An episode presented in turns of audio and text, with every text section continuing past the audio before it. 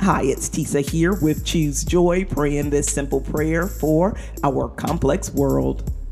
A broken heart can be fatal. When we don't do everything we can to prevent the pain from seeping into the depths of us, from consuming our thoughts and infiltrating our peace, it will kill us. We can't control the pain that comes our way, but we can remember to give it to our God who is able to bear it. So let's pray today for the brokenhearted. Pray this prayer with me. Father God, our strong tower, when we run to you, we are safe. You are faithful to place a hedge of protection around us, to restore us, and to equip us to stand against every attack of the enemy. We know that life in this fallen world is filled with trials and tribulation.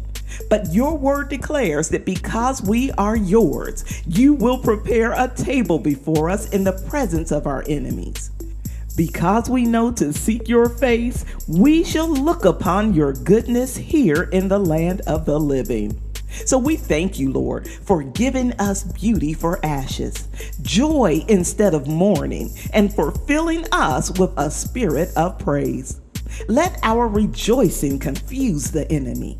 Let our praise draw you nearer when you seem so far away. Our hearts recall your word that declares that you draw near to the brokenhearted. So we come before you today, humbled by your awesome love for us to give you all the praise for making a way for us when we couldn't see it. In the testimony we are building right now, we will be careful to give you all the praise because the weapons that formed, they didn't, they couldn't prosper against us. It's in the redeeming name of Jesus that we pray. Amen. Thank you so much for praying with me here today at Choose Joy with Tisa. We have all heard the stories of elderly couples that were married many decades dying a few days apart. That's how I know that a broken heart can be fatal.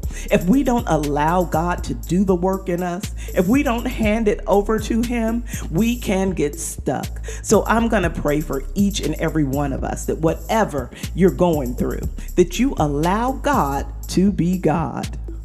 If you're listening on YouTube today, I hope you will subscribe before you go.